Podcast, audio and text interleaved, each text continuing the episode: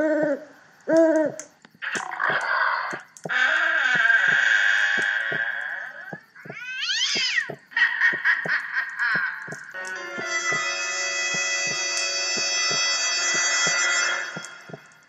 to the How to Survive a Horror Movie podcast, where we learn how to survive horror movies and maybe how to survive life.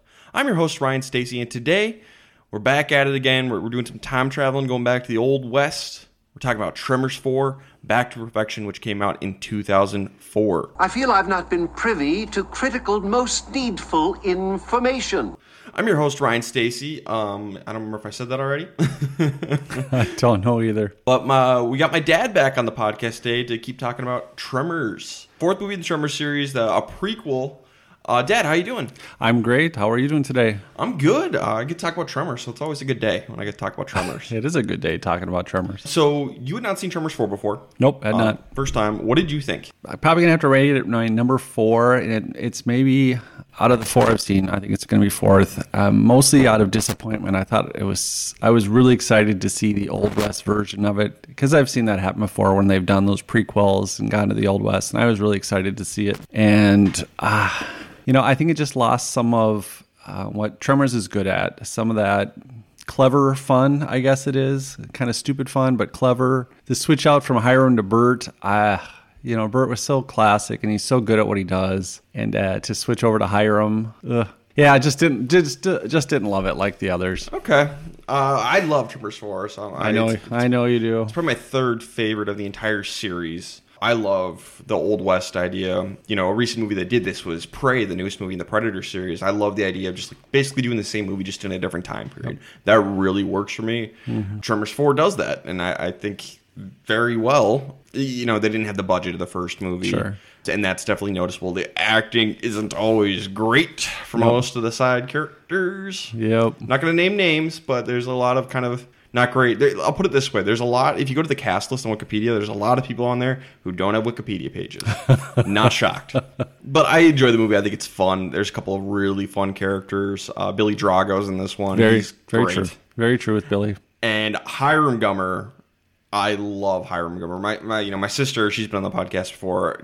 Tremors Four used to be her favorite just because of Hiram Gummer. Wow, I didn't know that. Uh, Mercer and I used to quote him at each other all the time. That's just dandy, stuff like that. So I love Hiram Gummer because he's the exact opposite of Burt. It's so funny. yeah. So th- this one really works for me, especially for a straight to video, straight to TV film. It's the last, I think, of the classic Tremors. From here on out, it definitely takes a step down. Oh no. Yeah, the five, six, and seven are all are all worse. They they look better, but they're all worse. You know, I thought this was shot really well. Yeah. Uh, it was beautifully shot. The music was good. It's like Music's great. as you said, some of the characters were a little underwhelming.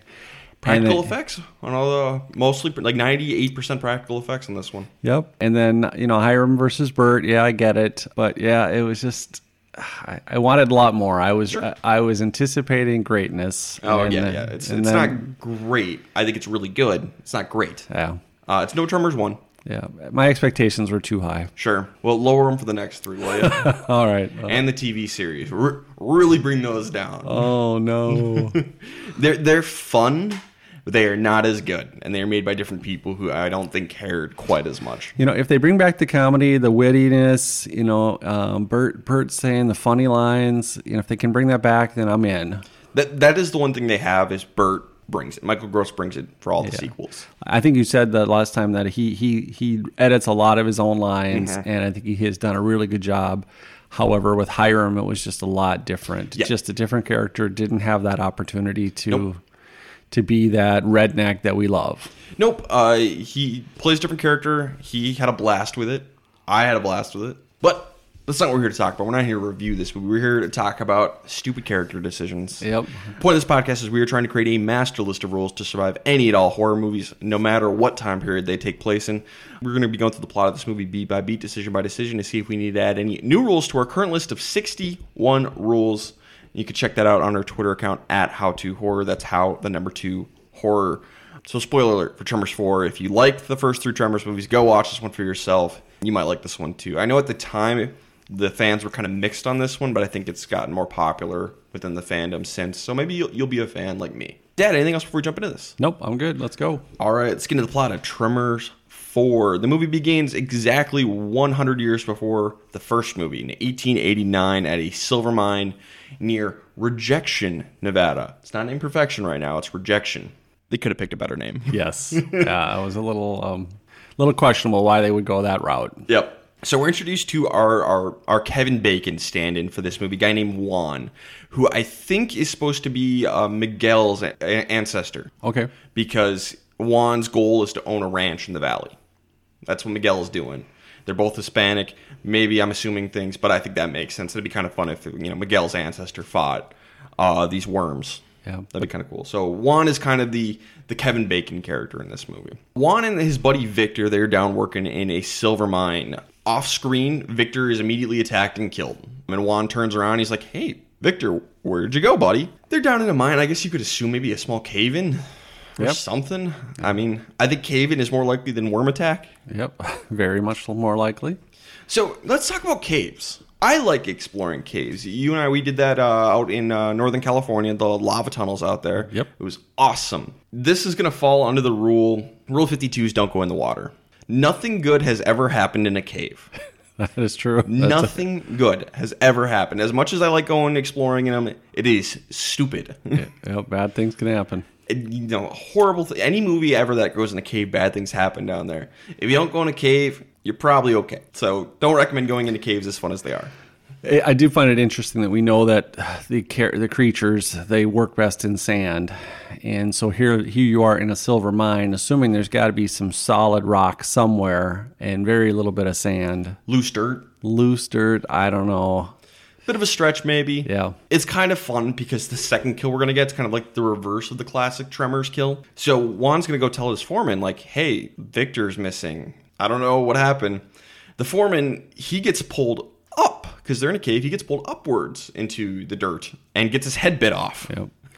And, and I do think the characters these are babies, right? These are the they Yep. just recently hatched. Yep. I, I, read that I, th- I think the the warm spring water, uh, the hot spring Yep. water hatched the eggs, and now these are babies. They dug too greedily and too deep.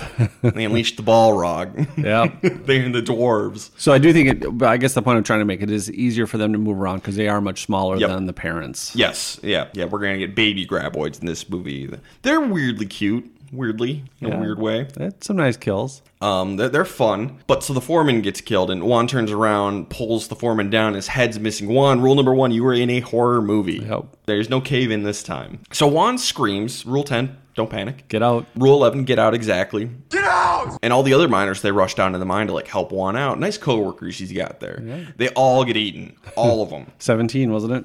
Yep. They're, it's not they're, they're- it's off screen, but they they all get horrifically eaten by the graboids. Juan panicked and he just like froze up and just laid there. And you know what? It saved his life. Sometimes it's better to be lucky than good. You know, in any other movie, Juan is dead here, but because he just completely froze, he lives. You know that that's kind of like the rule. You know, some people don't wear a seatbelt because like one out of every hundred crashes, the seatbelt like prevents you from getting out, and you die from that. It's kind of like that. It's just like you should still buckle up because the odds are it'll save you. One out of every hundred times, it'll hurt you. But so it's kind of like the seatbelt thing. So Juan gets lucky, breaks rule, and lives, and gets lucky. Then we're gonna go to rejection proper. A few days later, it's the town of perfection. We have Chang's Market. Mm-hmm. It's still here. Since the silver mine has shut down because all these miners got killed, the town is dead. Yep. Everyone's leaving. We get a wagon train of people just leaving town. Hardly anybody's staying, but we're introduced to everybody left. We have the ancestors of Walter Chang here. Um, we have Pyong Lin, who's um, the dad. He runs the market. His wife, Luan, she's just kind of superstitious, I guess, is her character Seemed a little angry. a little angry. She wants to go back to China, but she also doesn't want to go back to China. And there's Sung Fu Yen, who I really like. Funny kid. Mm-hmm. So the Chang family, they're all here. They're staying. We also have a hotel, which is run by Christine Lord, who is our, our stand-in for Reba McEntire, and her friend Tecopa, who's Native American, and they, they run the hotel together. Juan is sticking around, and then finally we have Old Fred, um, who is just the, the town drunk. Yep. And so these are these are the people who are staying behind. And apparently Juan hasn't really been able to explain what happened up in the mine. He's just like he's really frustratingly vague about it. dude, explain what happened. Yeah, these monsters attacked and killed everybody. I didn't really get a good look at them. Boom, done, easy. Rule number nine: Be careful what you say and how you say it. Yeah. You know, maybe you explained it better, you could all leave together. But the reason why these people aren't leaving, besides old Fred, I don't know why he's staying here. But the rest of them have invested everything into their either their businesses or Juan's ranch. Yep. And if they leave, they lose everything. Yep, they have nothing to take with them. They can't sell it. So, you know, let, us talk about the rule. Rule 44 is don't get greedy. I, I don't know if this is necessarily getting greedy because, you know, you just want something. But it, it's something you have to consider when you're in a situation like this. How much, you know, are you willing to go back to zero dollars and zero cents to live? You know, you got to weigh the pros and cons of that. And, and, you know, I can kind of understand them staying because they, they don't fully get what's happening yet. But there's a point later on where I'm like, you should probably get out of here. Yeah. Well, we talked about it before when they they're being paid to hunt the graboids. What's your price? Yep. You know, are you willing to put your life on the line for how much? And these people are kind of doing the same thing with their worldly possessions. They don't want to leave them behind. They don't want to start out with zero. So they've got a price. They just haven't hit it yet. I just think the logic's a little bit uh, flawed, especially for the Changs and then Christine because who's going to stay in your hotel? Who's going to buy your stuff at the market? Yep. There's no, there's not much of a market left. You know, I don't know. It doesn't make a lot of sense. Yeah, I'm assuming they think the silver mine's going to reopen Yep. just because of the uh, the attraction of the silver. Yep. And they're going to get a telegram from the owner, Hiram Go- Goomer, as someone pronounced it. Hiram Gummer. He's the owner of the mine. He's gonna. He's pissed about the losses, the mine, or lack of profits. He's gonna come out and figure out what's going on personally. Sometime later, Stagecoach arrives and we meet Hiram Gummer, played by Michael Gross. He is an East Coast rich dandy who's never done anything, anything hard in his life. He was not told anything about the situation because apparently the, the supervisor of the mine just up and left. Right. Didn't respond, just kind of quit without telling anybody. So he has no idea about the miners getting killed. He had no idea the mine closed. So he was denied critical need to know information.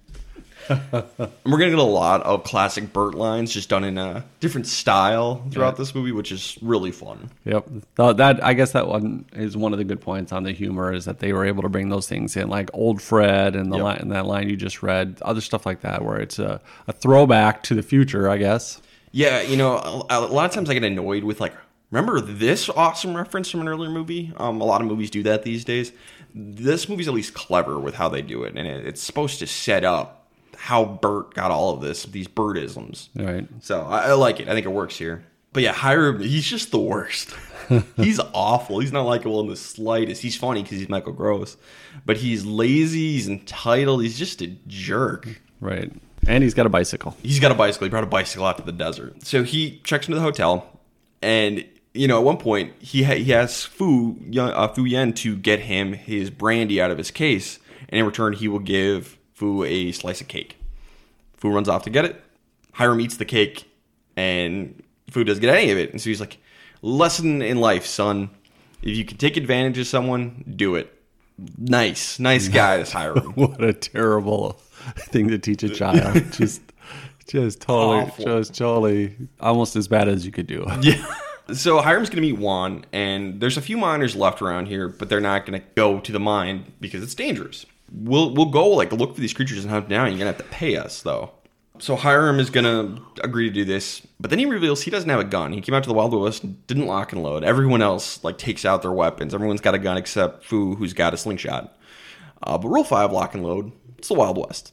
Anyway, so Juan and Hiram they're gonna set off. Hiram's gonna try and take his bicycle. It's gonna immediately break even though it's the cross country model. So he's got to learn how to ride a horse. They are going to head out. Fu Yen is going to give Hiram his slingshot so he has something. Right. But we're going to go out and meet these miners. Uh, there's four of them who agree to go. Not much to these guys. We got pair of brothers, Brick and Stony. I forgot that. The, what was the other one's name? Uh, we got Soggy Soggy. and Big Horse Johnson. All right. These are our four miners. They're a bunch of miners. That's all I got for them. Yep. Soggy's constantly spitting tobacco. That's about it for them. And Brick and Stony. Brick and Stony. So they're gonna go check out the mine. All right, rule number one: you're back at this mine where this horrible massacre happened. You are in a horror movie. You don't know what happened necessarily, but you're here. Bad things have happened here, and you've come back to it. Hiram's like, all right, you guys go on in and check it out. They're like, no. It's like, fine, I'll go with. I respect trying to send everyone else since you don't have to deal with it. I, I respect that move. Well, isn't it like the guy in Tremors 2 who paid Burt to come in? Exactly. And, and it's all right, uh, you're off to it, I'm leaving. Yep, e- I'm- exactly. I'm, paying you. Go ahead and you work. I will leave and I'll be safe. uh, Senor Ortega. That's what won him the Randy Meeks merit badge. That's right. It's a great move. They're gonna go in, bloody remains everywhere, but there's no sign of any monsters or anything like that. So mine's clear. We can reopen. Horror movie's over, I think. Nope. Notably, Juan is going to grab a pickaxe. Just just a little extra thing. Just the, the old Nestor move from Tremors 1. That has been so shockingly effective. So maybe Nestor's on to something this whole time. Well, he just didn't get his chance to use it. Yep. So they're going to set up camp near some trees because Hiram brought a hammock. So he needs some trees to set up his hammock because it's better for the posture. Um, so they're going to be camping out. Soggy's going to take out his accordion. Everyone gets really mad at him and tell him, go away, go play for the horses. So they're going to be hanging out. And all of a sudden they hear a weird noise and the accordion comes like rolling back into camp. That's weird. Not good. Rule number one. Okay, like something weird is happening. Why did the accordion come flying into camp? Has Soggy done stuff like this before? Maybe. Maybe he's a comedian. With that name, you've got to be a comedian. But everyone is just so chill about this. It's like, duh. Something's wrong. Wake up. So Brick, he gets all mad and he's gonna go beat up Soggy. So he storms out of camp. You guys are in a horror movie and you don't know it. Yep. 17 people died in that cave. It's it's bad. And then rule number 19 is don't split up, gang. Brick's gonna go off on his own. Yep. Let's split up and look for clues. Immediately get eaten off screen. And they, they hear him shout, All right, finally. You guys know when you're in a horror movie. Yep. Stoney's gonna go off on his own for just a minute and look around, can't find Brick anywhere, and come back. He gets lucky. That's his brother. It's his brother. It's it's more understandable, but still, he gets lucky. And the horses run off too, so that's not good. So they're, they're all making noise because they don't know that yet. Stoney's going to end up getting attacked by. We finally see him baby graboids. Right. They're going to call them dirt dragons. And they can fly. Yeah, they just jump out of the ground and they leap and they grab you, and they're, they're a little tiny, about as big as a dog. Yep. Kind of cute, kind of ugly. I don't think there's any cuteness to them. but it is, it is pretty funny, some of the kills here where they're just flying back and forth. Yep, uh, I think the really funny one's the next one after this. That one's really funny. But yeah, so Stony gets taken down, so we're down to three real fast. These things aren't messing around; they're quick. So Juan and Big Horse, they they start shooting up the place, and it has no effect. But you know they don't know that yet. Burt learns in the first movie: dirt stops bullets. Yep. And well, they're using what they have, Yep. which, which is guns, which makes sense. Totally. Hiram brought a teapot with, and it goes off, and so one of the dirt dragons, the graboids, attacks the teapot. Nothing happens, but it, you know this is what's going to teach them. Like, oh, it's it's noise that lets it's- them hunt. It distracts the, the dirt dragon. Juan's going to be able to kill one that flies at him with a pickaxe, Yay, Nestor. and then another one attacks Hiram, and he uses his hammock to tangle it up. yep. Perfect. Doing what you can with what you got. There you go. Juan thinks that maybe if they go on the rocks, that the the, the graboids, I'm going to just call, call them graboids for simplicity's sake, uh, can't get them. Which he's right. So Juan and Hiram get up on the rocks, and Big Horse he's going to run for it, and he just gets smoked. Two two of these things fly at him at once, and just Yep. Knock Tack- him out. Just ta- just the perfect crisscross tackle and take his legs out. His problem is he was wearing spurs. Oh. Yeah. So jangle some spurs, and he gets just wrecked, and you know he had no chance to know that. Right. So just just bad luck. Wasn't quick enough to. So anyway, that's that's it for the miners. They're they're done. They're all dead. Really, I I, I don't have I don't have anything for Soggy. And you know, I guess the the big thing for them is they none of them, none of this group realized they were in a horror movie fast enough. Right. And then you know, Brick and Stony at one point they each went off on their own. Yeah, just considering what they were tasked with in heading there, they should have been more on edge. They should have been, you know, all right, something bad's going to happen. I need to be prepared, and they they clearly were not. Nope, not at all. They, they were way too calm about this whole thing. 17 people got killed. And then I, I guess I forgot to mention that seven more went back up to check it out later on. None of them came back. Right. What happened to those people? So Juan uh, suggests they walk on the foothills back to rejection because it's all made of rock. So uh, he and Hiram are going to start walking back and uh, eventually make it back.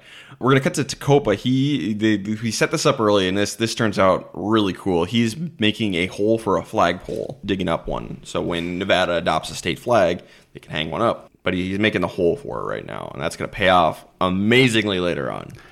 You know, and he, he it's funny. He was using a post hole digger, and it's like I gotta believe those did not exist at 1889. I'm Not sure. I, I do not know about that one. I should investigate it. Should, Yeah. So Juan and Hiram make it back and tell everyone what happened. All right, you are all in a horror movie. So Hiram is like, okay, we got to get rid of these things to reopen the mine. I'm going to send out a telegram to hire a gunslinger to take these things down. That's f- fantastic. I love this. So now we wait. We gotta, we gotta wait for this gunslinger to come out here. In the meantime, Fu Yen fixes Hiram's bike and tries to charge him five bucks, which is like several hundred dollars in Um, today's oh, in inflation. And Hiram's like, that's highway robbery. Fu Yen- is like, if you can take advantage of someone, do it. But Boom! Get absolutely wrecked. So Hiram's like, all right, fine, you can just keep the bike. but I think it makes Hiram like the kid. yeah, I think there was some respect gained. Cut to one month later. I guess it takes a while for to for people to get around in the old west. Yes, it does. So the town is digging a deeper well, and this is just to set up that they have a traction engine in town that they're using to help dig the well. But everyone's working on that. Christine tries to collect Hiram's tab. He has not paid anything yet for staying in her hotel, and he, he's like refuses. He's like, I don't have any cash on me because you don't have a bank right now. Once I open the mine, the bank reopen, I can wire funds. So until then, get wrecked. But later he's gonna apologize to her, and he's like, All right, so my dad was an idiot, invested everything in the mine, so I have no money. All I have in the world is a set of diamond cufflinks, a golden pocket watch, and like a golden coin that he uses as a fob for the watch. Yep. Three things of value. That's all he's got. So he can't pay her because he's got no money. So I, I- I think this gives what Hiram's going to do, sticking around and trying working hard to get this reopened. I think this adds a lot because he has no valuable skills. He's done nothing in his life. He's been you know just rich and wealthy his entire life. If he loses this, what is he going to do? So I understand why Hiram's pushing so hard to get this thing reopened. Right. He's he's out. He's running out of options. He's has nothing left. Yep. He'll have no value to society if, if the mine closes. Right. So old Fred, uh, that night, uh, Storm King comes in. Old Fred is out of town. He's on a he's going to a muling station, some riding some wagon train somewhere. I don't really know what this is. Yeah, I don't either. Forgive me for not being an expert on Old West stuff. Transportation. Yeah. Old Fred is out of town on his way to a muling station. And this is when Black Hand Kelly arrives on the scene. He is our gunslinger. He's played by Billy Drago, who we last saw in Children of the Corn 9 as the preacher guy. And also in The Untouchables with Kevin Costner. He was super good in that. He, he passed away a few years ago, but he is an excellent actor, character actor. He's always managed to be really creepy, Yep. really intimidating. He's just got this like unique looking face, Yep. and he's good. Love Billy Drago. Yeah, very good at it. And he turns out to be the creator of Burt Gummer. Yep, this is like the proto Burt Yep.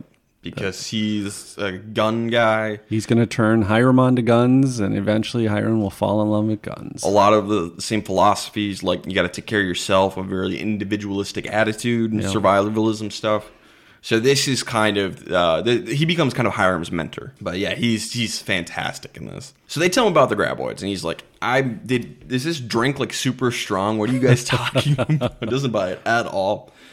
But what he does buy is money. He's like, all right, if you're willing to pay, yeah, sure, I'll stick around and hunt these things, I guess. So he gets the coin fob and the cufflinks from Hiram in order to do this job. So for for Kelly, I mean, this is literally his job. This is what he gets hired to do. He gets hired around to shoot people, basically. Yep, he's a shooter. You know, every day of his life is a movie, whether it's a western or a horror movie or an action movie or something. So this is, you know, Well, it's his skill set. it's so. a skill set. Rule number three is do your damn job, but don't die in the process. Yeah. That's the big thing. The high risk, high reward kind of job he's in. Cannot recommend becoming a gunslinger, everybody. Yeah, how much is this? Thing is, how much is this coin worth? How much are those diamond cufflinks worth? Yep. We, we just don't have a good appreciation. You know, based on what we get for the watch later, you've got to assume that that gold coin and those uh, cufflinks were worth a lot. Yeah. And then, th- and this is just a down payment. Right. Uh, once the silver mine reopens, he gets as much silver as he can carry on a strong horse. Sure. As much as he can take with him. That's a lot of money. Yep. He's not gonna get to spend any of it though. That's the big thing. So you know, high risk, high reward. Keep that in mind. Don't become a gunslinger. I think that's the big lesson we can take away from it. Uh, gunslinger is not a great career track today. No. So they're gonna get some guns from Christine because a lot of the miners they couldn't pay their tabs. Christine, so they paid in gun, a barter system. Right. And what's really funny, he and Juan get whatever, and he tells Hiram, "Hey, just grab something you're comfortable with." He's gonna take the tiniest little itty bitty gun that you've ever seen in your life, Little pea shooter.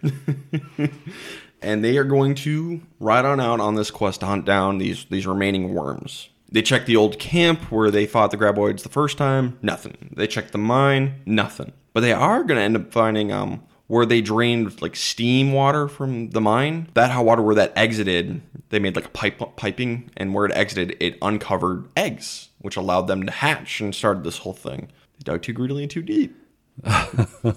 but there's four eggs. They've killed one. That means there's three graboids left, just like the first movie. But they don't know how big they are at this point. Yep, they still think it's just these little baby things, and, and that was kind of part of Kelly's plan. Is like he wanted like quick, quick shots, you know, because mm-hmm. these things fly through the air, they're fast. You want to be quick with your shots, not necessarily hard hitting bullets. Right. That's then that's the big problem they're going to run into. So they end up spotting old Fred's wagon out in the middle of nowhere, and it's been attacked. This is incredible. I love this. So the, you could see, you know, the guy's name is Old Fred. Anybody who's seen the first movie remembers Old Fred.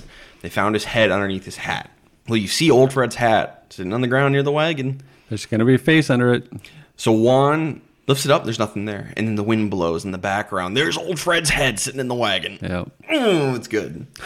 I got nothing really for Old Fred. Right. We, We, have no idea what happened to him. didn't see what happened. So they bury him, and they're, they're going to go on to the muling station and camp out there for the night because this muling station has really, really thick beams on the floor for the wagons. Wagons have to go into this station, so they have a really sturdy floor in there. And they really should have gone for the rocks. Rocks are better than man-made structure. I think that's what we're learning in, in the Tremors movies. You may get stuck up there, but they're not going to tear out the rock from under you. Right. So if you're ever in a Tremors movie, go for rocks over man-made structures. generally. Good tip. Though I will say the man-made structure does have a, a, a telegraph. So, you know, pros and cons. Yep. Get some get some outside help. So they go to the muling station and Hiram's setting up his bed and Kelly spins him around to make sure he's facing the door. Always be prepared. Rule two, constant vigilance. Yeah, good Face point. the door, see the exits. Yep. So while they're all sleeping, the graboids are going to arrive, and but they're different this time. They're just these weird snaky things. It's the, the tongues of the graboids, the, the classic tongues. And they're super confused. There's like, why are there nine of them now? What is going on? So the Kelly's shooting at them. They leave for a little bit. We see Hiram's pathetic little gun. It's hilarious. Kelly's going to give him a real gun because they know that they're in huge trouble. So it's time to give uh, Hiram a, a, a crash course on how to shoot. But the thing here is the, the graboids they cannot break through this floor but they they can tear it apart. So they're going to come in from the side and grab one beam at a time and rip it out of the floor and drag it away. Very intelligent move. This is cool. This is a great sequence. Yeah, Very smart on their part. So slowly but surely they're going to make the floor smaller and smaller until there's no room left. Love it. What's really cool is that at first they like they they they bang on like one wall and then the other graboid comes in when they're all distracted to drag out a beam. So they're they're smart. Yep. They, they're working together as a team, tearing this place out from underneath them. So there's a telegraph here. So Juan, they don't know the code though, but Juan's just gonna start tapping away and try and get some help. So Pyong and Tecopa, they're out getting firewood. So they're they're out of town. So Christine, Luan, Luan? and Fu uh, Fu Yan are gonna hear this. Fu Yan knows the code, and he's like, I don't know, this is gibberish. But he's gonna check each line and plug them, plug them back in, and figure out where this is coming from. Mealing station. Fu Yan is smart. Yep. So he knows where they are. Christine's going to go out and get the boys and go help them on, on a wagon. Going by herself, not great, but there really isn't anyone else because you don't want to bring the kid, and then mom needs to stay with the kid. So just kind of a tough spot. Did you guys really need firewood that badly? Did you have to go get firewood right now, guys? So where the telegraph is in the muling station, the, the, the wood isn't as thick there. It's very thin. In fact, when they built it for the movie, it was so thin they actually had to have the the actor in a harness and wires to float on top of it because if you touched it even a little bit, it would break. Oh, you're kidding. So yeah, the, the, the way they had to film it, no one could step on it. Oh my gosh. That's how fragile it was. But a graboid is going to burst through here. Juan is going to grab onto a beam at the on the ceiling and like scamper away. It's awesome. I love this. This whole sequence is so fun. and Kelly and, and Hiram they're going to shoot, but like their guns are worthless because this is the first time we see the big beast of a graboid. Right. These are tanks. Your guns are useless here. Kelly knows this. He's like, oh, well, we're screwed. So his plan, and you know, I, I got to give him credit. This is Rule 22 take the shot. His plan is to hold off, wait for, for them to come up close as possible, fire everything they got. Hopefully, they hit a brain. Right. What else can you do? Yep. Yeah, you know, as Kelly puts it, you got to know your enemy to be able to fight them, And this is not the enemy that he signed up to fight. Very true. These things are huge. So the next morning, they're getting ready for the final showdown. Unfortunately, they do the old switcheroo where they, they bang on one end and then the graboid attacks on the other side. And another thing to note, Kelly has like these these dramatic chimes on his holster. Why did no one tell him to take those off? Yeah, it's making you right. It's making noise. You know, I, I don't really hold this one so much against Kelly because this is his first encounter with them, but this is definitely on Hiram and Juan. They know these things hunt by noise. This has been established. Hiram even says earlier we can't wear any spurs because they jangle. Why did no one tell Kelly to take off his chimes? Yeah, you're right. Fools. Play stupid games, win stupid prizes. And constant vintage, you gotta look out for that kind of stuff. So Kelly is going to get grabbed by the graboid, pulled in, and as he's getting you, he's just gonna fire down into the mouth of the graboid. And so, you know, hey, he went out swinging. I respect it. Yeah, I was kind of hoping he somehow he's going to pop out, but obviously he did not. Yeah, I would have loved if he like shot his way out from the inside of the thing, kind of like uh, kind of what happened to Burt in the third movie. Yep, exactly. That's I kind of ran through my head is like maybe he can get out of this somehow, pull out a knife or whatever. Nope, that would have been awesome, but nope, that is the end of Kelly. Do your damn job, don't die in the process. Right. Uh, he took the money and just they didn't have the right equipment to save the day. Nope, you know, not 100% his fault, but he did not have to take this job. Nope, totally true. Yeah. So, as nice as a, a horse full of silver sounds, can't spend it. Never got it. so, Christine's going to arrive in her wagon and pick up Hiram and Juan. They're going to run for it. And the graboids start chasing them. Really cool shot of them going over a bridge, and the graboids chasing them from under the bridge. Yep. Oh, that's good. Was that? Do you think that was CGI? That was a miniature. Okay. They built a miniature. That's It's right. really cool stuff. So the horses aren't fast enough. They don't have any spurs. So Hiram is going to use the slingshot Fu gave him and, and shoot like a bullet casing into the, the rear end of the horses to speed them up. It worked. Doing what you can with what you got. That's exactly right. And this is like the first competent thing Hiram's done the entire movie. So finally his character arc starting to happen. Yeah, he's starting to uh, become valuable. Hiram is he, they tell everyone what happened. Hiram's like, we're done. I'm I'm out of here. We cannot get this mine back. Those things are huge. I'm gonna go do something else.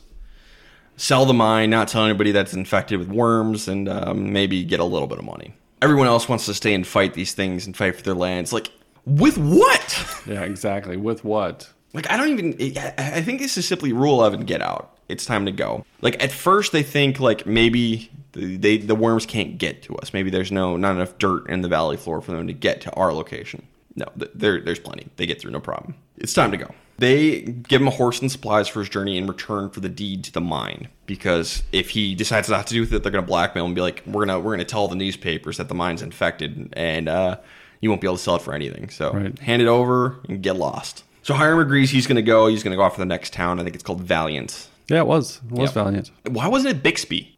Don't know. What's, what's wrong with Bixby? Valiant is probably named after Val. Sure. But yeah, there should have been a Bixby there. Juan's going to be keeping watch on Graboid duty, and he's going to see the worms made it through. They're coming, and they're like, all right, I guess it is time to leave. All right, cool. You're all getting ready to leave. You're pushing to the last minute, but but good. Hiram goes to buy a, a train ticket, and then he gets word over the telegram that uh, you know the, the people from Rejection are asking for help. The worms have made it through. They're coming, and the, the train telegram operator he's just laughing. He thinks it's funny. Yeah, has no idea what's going on. So Hiram is going to go sell his pocket watch, his gold pocket watch, and just get an arsenal of weapons. That is a lot of weapons Yeah. for that. That I'm no expert in old west economics, no. but dang, because he's to get guns for everyone, like and good ones too. Plus a punt gun, which is a real gun. It was used to hunt like ducks, which is basically a cannon. Yeah, that thing was massive. I had no idea that was real. Yeah, it's a real thing. Insane. So he's to come back to town. Uh, he returns with all these weapons for everybody. And he's just got this massive punt gun. Hilariously huge, cartoonishly huge. But apparently it's a real thing. It weighs 94 pounds. It's eight feet four inches long. It's for used for shooting large amounts, like a whole flock at once. Yeah, so I'm sure it's just it's shooting BBs, tons and tons of BBs. Yep, yep. And, and we see Hiram loading it.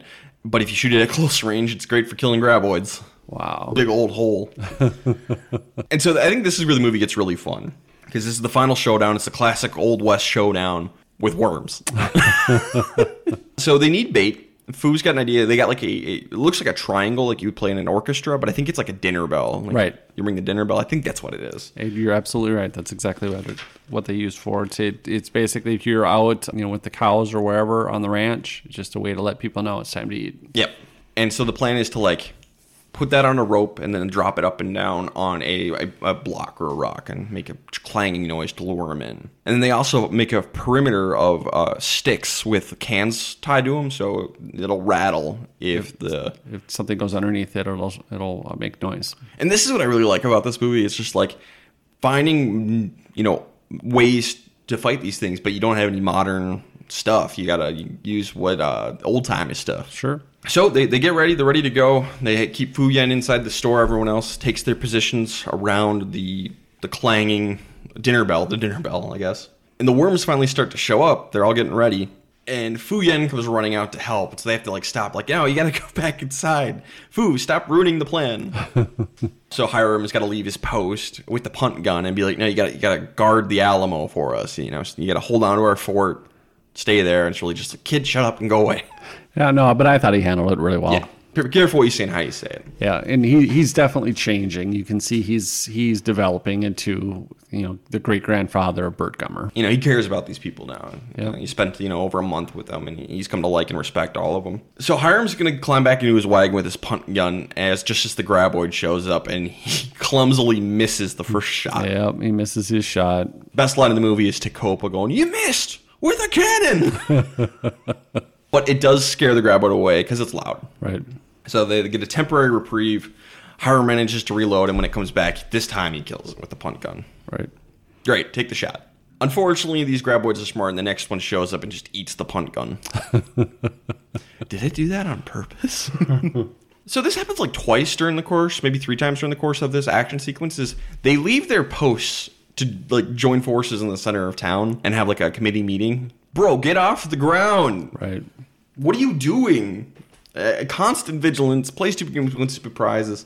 Juan's gonna get chased up a telegram pole, and he's gonna like be holding on to the pole as it gets eaten from underneath him. Come on, man. It's it's not good. So Juan is screwed. He's gonna get eaten. Tecopa comes with a grid eddy. He puts like a, a an old two person saw down the flagpole hole that he built earlier, and starts clanging on it with a hammer. And the graboid comes to get him and runs straight into the saw and cuts itself in half. Yeah, it just splits itself. Yeah, it's, that's a pretty good move. I probably that's probably the best one of the of the movies from a uh, action standpoint. Yeah, that's from my favorite graboid kill. It's you don't really see any of it. It's just cool. Yep. And then just some, some blood squ- spurts up. You know, I like then when the two baby graboids kill the guy when they you know fly at him and tackle him from the sides. That's Yep. pretty awesome too. But this is really good as well. Yeah, you know, not graphic really at all, but it's just cool. It's like a, all right, somebody's thinking. What a neat idea. And it was set up, it paid off, you know, classic script writing. So now there's just one left. And everyone is still on the ground. They're like, all right, where's this last one? And so this one's going to attack Tecopa. And he is going to get so lucky because it rams him into the side of the hotel. And he manages to like pull himself onto the boards that are out front, The porch. the porch, and run away. So, you know, he's he's quick on the draw here and he gets really lucky. Is this where it swallows his statue? Yep. So he has a cigar store Indian statue out front of the hotel, and he likes it because he thinks it looks like him, and it eats the statue instead of him. But we don't see that right away. yeah, they, they, they draw it out like, oh no, they did eat Tecopa. He crawls away and it grabs the statue. So Tecopa, you know, he was not constantly vigilant. He'd left his position of safety. Plenty of times throughout this movie, all of them are like rule number 33 never assume you're safe. They're thinking they're fine when they're not. But Tecopa does follow one rule here. Rule number 28 run, bitch, run. Run, bitch! Run! He was gone. He dove inside the hotel and, and survived this round. So good for Tecopa. So now they need a new plan. They know punt gun. The saw thing's not going to work again. And Tecopa says we must do what we can with what we have. There we go. Mm, there we go. So the new plan. They have gunpowder. Let's make a bomb. I love it. I mean, that's what they did in Tremors One. Yep. So they have to be really quiet and really delicate in making this bomb. Just a few household chemicals in the proper proportions. Absolutely. So Pyong Lin, he knows how to make. He calls it a big firecracker. He knows how to do it. Did it in China. So he sends his son inside of the market to get something to make the fuse. And everyone else outside working on the bomb, making the powder really fine for everything. While Fu Yen is inside, the telegraph goes off. Making noise. Fu eventually cuts the wire, but too late. Graboid attacks. The whole building collapses. Luckily, it's a tent. Something we didn't mention is these buildings all have one wall, and the other three were canvas. Right. So that that's why no one can go on the roof. There's no roofs to go on. There are no roofs. That's that, you know that's a clever way to get around that. No roof. There are no roofs. That's something I really didn't realize till this rewatch. Like, oh yeah, they don't have any roofs. That's why they can't do that. it's funny. They built a porch. They built a step and a porch and a facade Mm-hmm. the front of the building, and then just tents behind it. It's like, why didn't you take that wood from the porch and put some walls up? You know, they mentioned they, they couldn't afford it yet, but it's just like you just need some wood. Yep. So- and you and you had wood because you made steps and a sidewalk. I mean, Yep. steps and a porch. Make the front presentable, and then they get inside and they're like, oh, It's a it's a tent. tent. this is a tent. So in the chaos, they all try to rescue Fu. He manages to cut his way out of the tent before the graboid gets him. But the graboid is in the center of town now. It's launching its final attack. There isn't enough time to finish the bomb because Christine, Wen, and Fuyen they all get stuck on a wagon, and that is not going to last long against the graboid. So it's like the final stand time. So got to abandon the bomb. Not enough time. Need a new plan.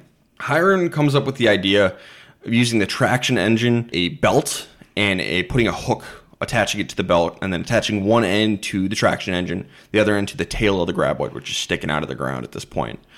And this works. They, they, he has Juan and Tecopa like distracted. Well, he puts the hook into the tail, and Pyong starts up the traction engine and just drags the graboid away from everybody else and straight into the engine, and it just smashes to pieces Yep. and kills the graboid. Reminds you of Thomas the Tank Engine, where there was the traction engine named Trevor.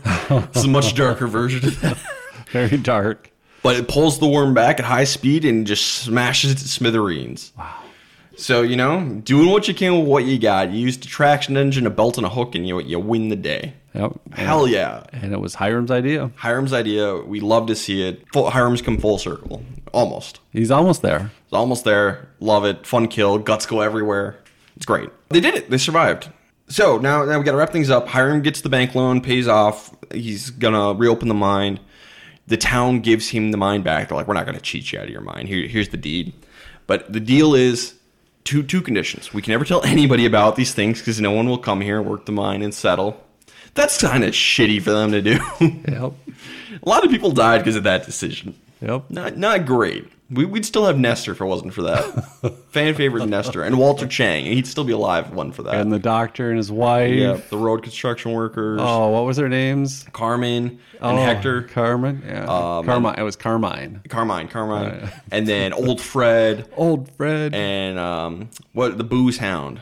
God, what was his name? The first guy who died in Tremors. up on the tower. Yeah, Edgar Deems. Edgar Deems. Oh wow. Good and old job. Edgar, and then uh, not to mention all of Tremors three people. Yep. uh, Miguel, Juan, you doomed your own ancestor doing this. The Changs, you doomed your own ancestor by doing this. You fools. Wow. So yeah, hey, don't keep that kind of stuff secret.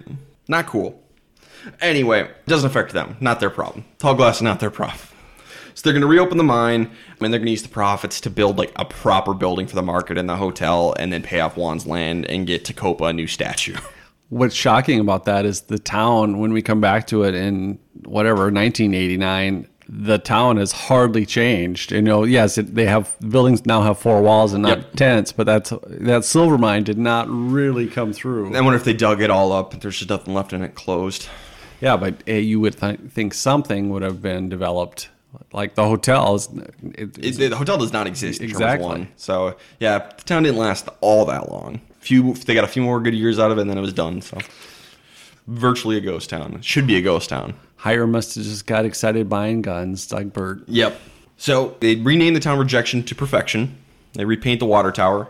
And the final scene of the movie, and possibly my favorite scene of the movie, is Christine, Fuyen, and Hiram. They're all out. They've made a, a shooting range outside, and they're shooting cans. And Hiram is a lousy shot still. And, and, and before this, Hiram does mention he's he's figured out where he's going to build his house up a, an easily defendable position with a basement.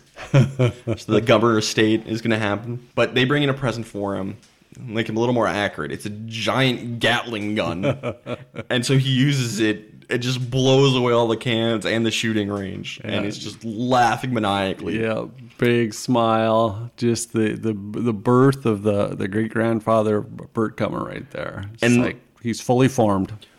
Something I don't really like in movies is when they end on a freeze frame. I think a lot of times it's like that's stupid.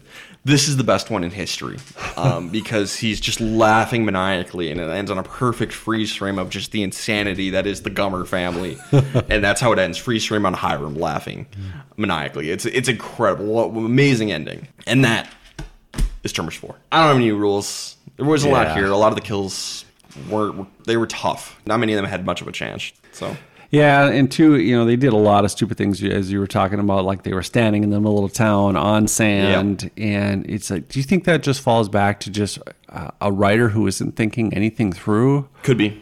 or or do you think it's multiple writers not? Maybe maybe did they, do you think they not did not see the the previous movies? Oh, it's the same people who made the first four. They was all the same people. I think it could be a, a very short shooting, shooting schedule. It's just like we don't have time to do anything elaborate. We just got to go, go, go, go, Yeah, go. we need these people to talk. Yep. It's it's a bad move for them to get together, but Yep. we need them to talk. So I think it is uh, some lazy writing. Well, we need this guy to get attacked.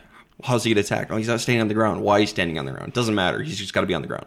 Or maybe it is just the director saying, "We've got to get moving. We only have we've got five shots today, and we've only got one done. We've got to get four more shots." Same guy who whatever." directed Tremors too. Yeah, but that, it, like say if, if they have 19 Yep. days 19 days to shoot this thing, you know they, they don't have any time. They've got to say, "All right." They're they're probably ad libbing on the spot, saying, "All right, bring everybody in here. We got to have them talk." Yep. It's Tremors 3 and Tremors 4 very short schedules, and that's that's a big problem with short schedules. So, you know, doing what they can with what they got, but, you know, there is some Big- shortcuts. Big holes that get created. Big holes and not just by the worms. so, no new rules, just some bad writing. Um, so, let's get into the awards, which I think it could be kind of tough today. Yeah. First, we have the Randy Meeks Merit Badge, which goes to the character who did the best job at following the rules, of course, by- based off Randy from Scream. Do you have any nominations for this one? There are certain rules that one must abide by in order to successfully survive a horror movie. You got to say Juan. You know he was in the fight throughout. He survived so much. You know he he was in every scene, right? Pretty much. Yeah, It's, it's him so- and Hiram the Yep. whole time. And certainly Hiram wasn't doing very much to Nope. aid the day. So I guess you know, you could throw in Black Hand Kelly a little bit. He was pretty competent, but in the end, you know, why was he here? yeah, he died. You know, you could go get a gunslinging job anywhere. Yeah, and there was no one that just packed up and left, right? Well, I, how about all the townspeople that? Ba- how about all the townspeople that bailed? All right, you know what? I think you're right. I think I think you you've you you found the secret sauce here. I think we got to give it to all the people who leave in like the third scene of the movie, right after the the first mine attack. We're like, you know what? We're good. We don't really know what happened. Seventeen people plus another seven died up at the mine. Mine's closed. We ain't sticking around to find out what happened. We're moving on. So I, I like your thought. So in Halloween one, did you give it to the neighbors? Yep. You gave it to the. Oh, this these are the neighbors. These are the neighbors. They, Wow. the the, uh, the rest of the rejection citizens were like, you know what? No, Rule Eleven, get out. I think that's exactly right. Yeah, well, I think an honorable mention to Juan for Sure. simply surviving so much and just staying in the fight and getting through it.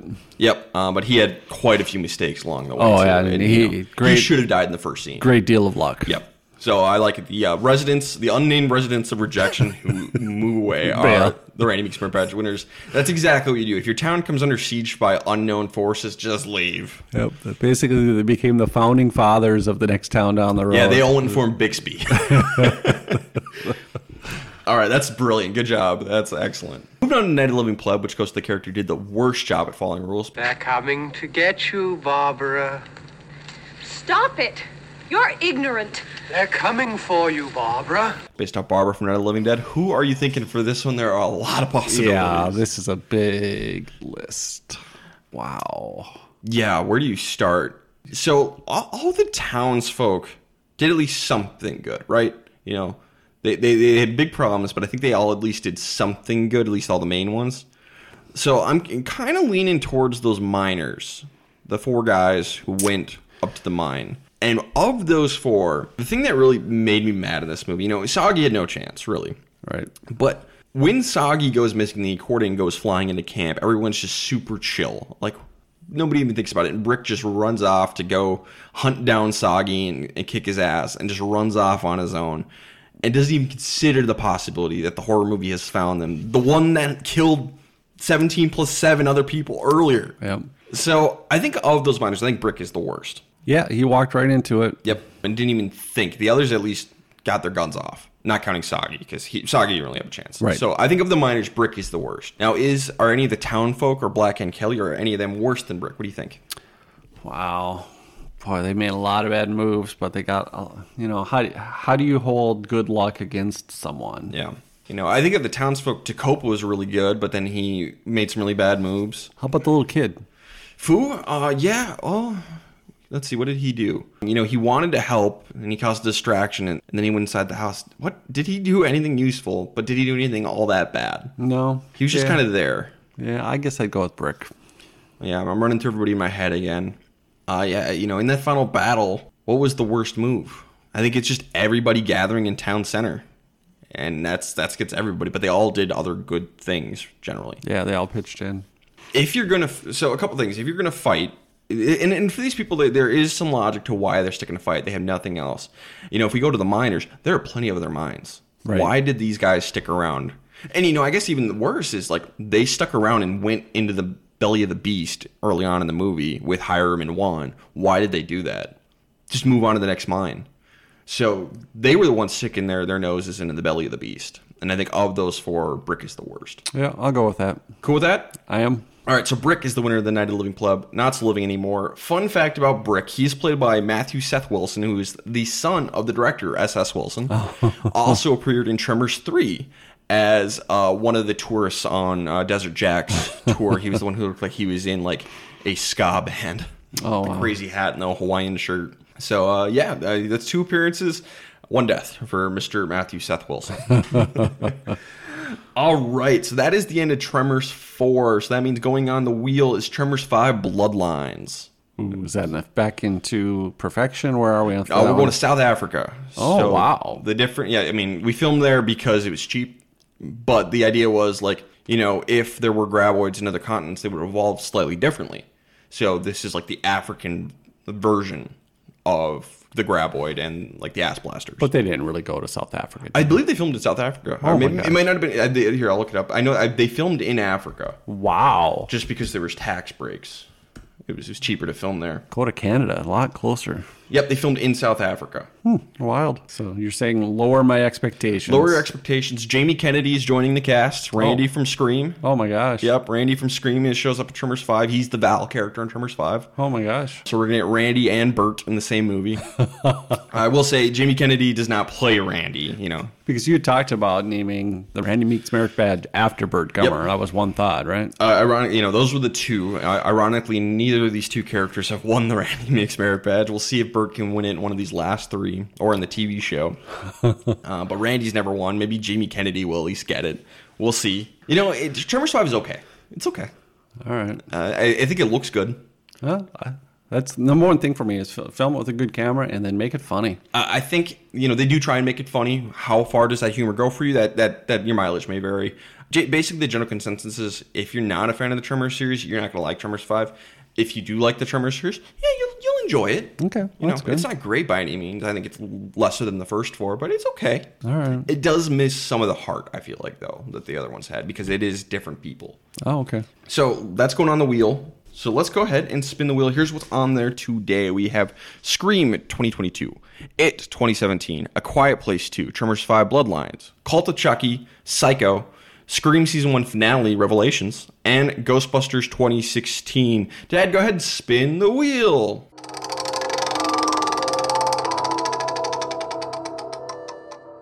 Okay, that is Scream 2022. I'm not 100% sure we'll be able to make that happen next weekend. I'm going to try and make that one work. I, I don't know for sure because that will require maybe some traveling, but that would be Jake Johnson, New Girls Jake Johnson, famous actor Jake Johnson, uh, coming back on the podcast to do Scream 2022. So we will try and make that one happen next week, and if not, I'll pick something else on the wheel that I can do, but uh, we'll, we'll get Scream as soon as we can. Jake will will either travel or we'll do it over Zoom. I'm not sure yet what, what Jake what Jake's schedule looks like. So we'll see. All right. Good But deal. uh, hopefully, Scream 2022 as soon as we can. Love that movie. Did you see that one yet? I have not. I, I tried to watch that on the plane, but I couldn't do it. It was too much noise. Okay. Um, I think it's on Paramount Plus. It's it's good. It's probably my third favorite of the five. Nice. I liked it a lot. It is spooky season. It is spooky season. Well, my entire life is spooky season. uh, Dad, thanks for doing this. Thank This is- you. it's always fun having you on. Yeah. Talking some tremors. It's fantastic. Anything you want to plug today? No plugging. Just be nice to everybody. Again, you don't have to agree with everyone, but uh, just try to get along and do your part to make the world better. Love it. Uh, you can follow us on Twitter at how to horror, how the number two horror. Uh, and go ahead and uh, reach out with the comments if you feel like, what do you think of the Tremor series? Do you like the newer ones? Do you like all of them like me? Uh, let me know. I'd love to hear other people's thoughts on Tremors and how great they are. If you have any bad thoughts on Tremors, don't tell me. I don't want to hear it. Keep them to yourself. Positive thoughts, positive vibes only when it comes to Tremors. Please and thank you. Make the world a better place and only talk good about Tremors movies. Amen. All right. Uh, anything else? No, that's it. All right. This has been the How to Survive a Horror Movie podcast. Stay safe out there.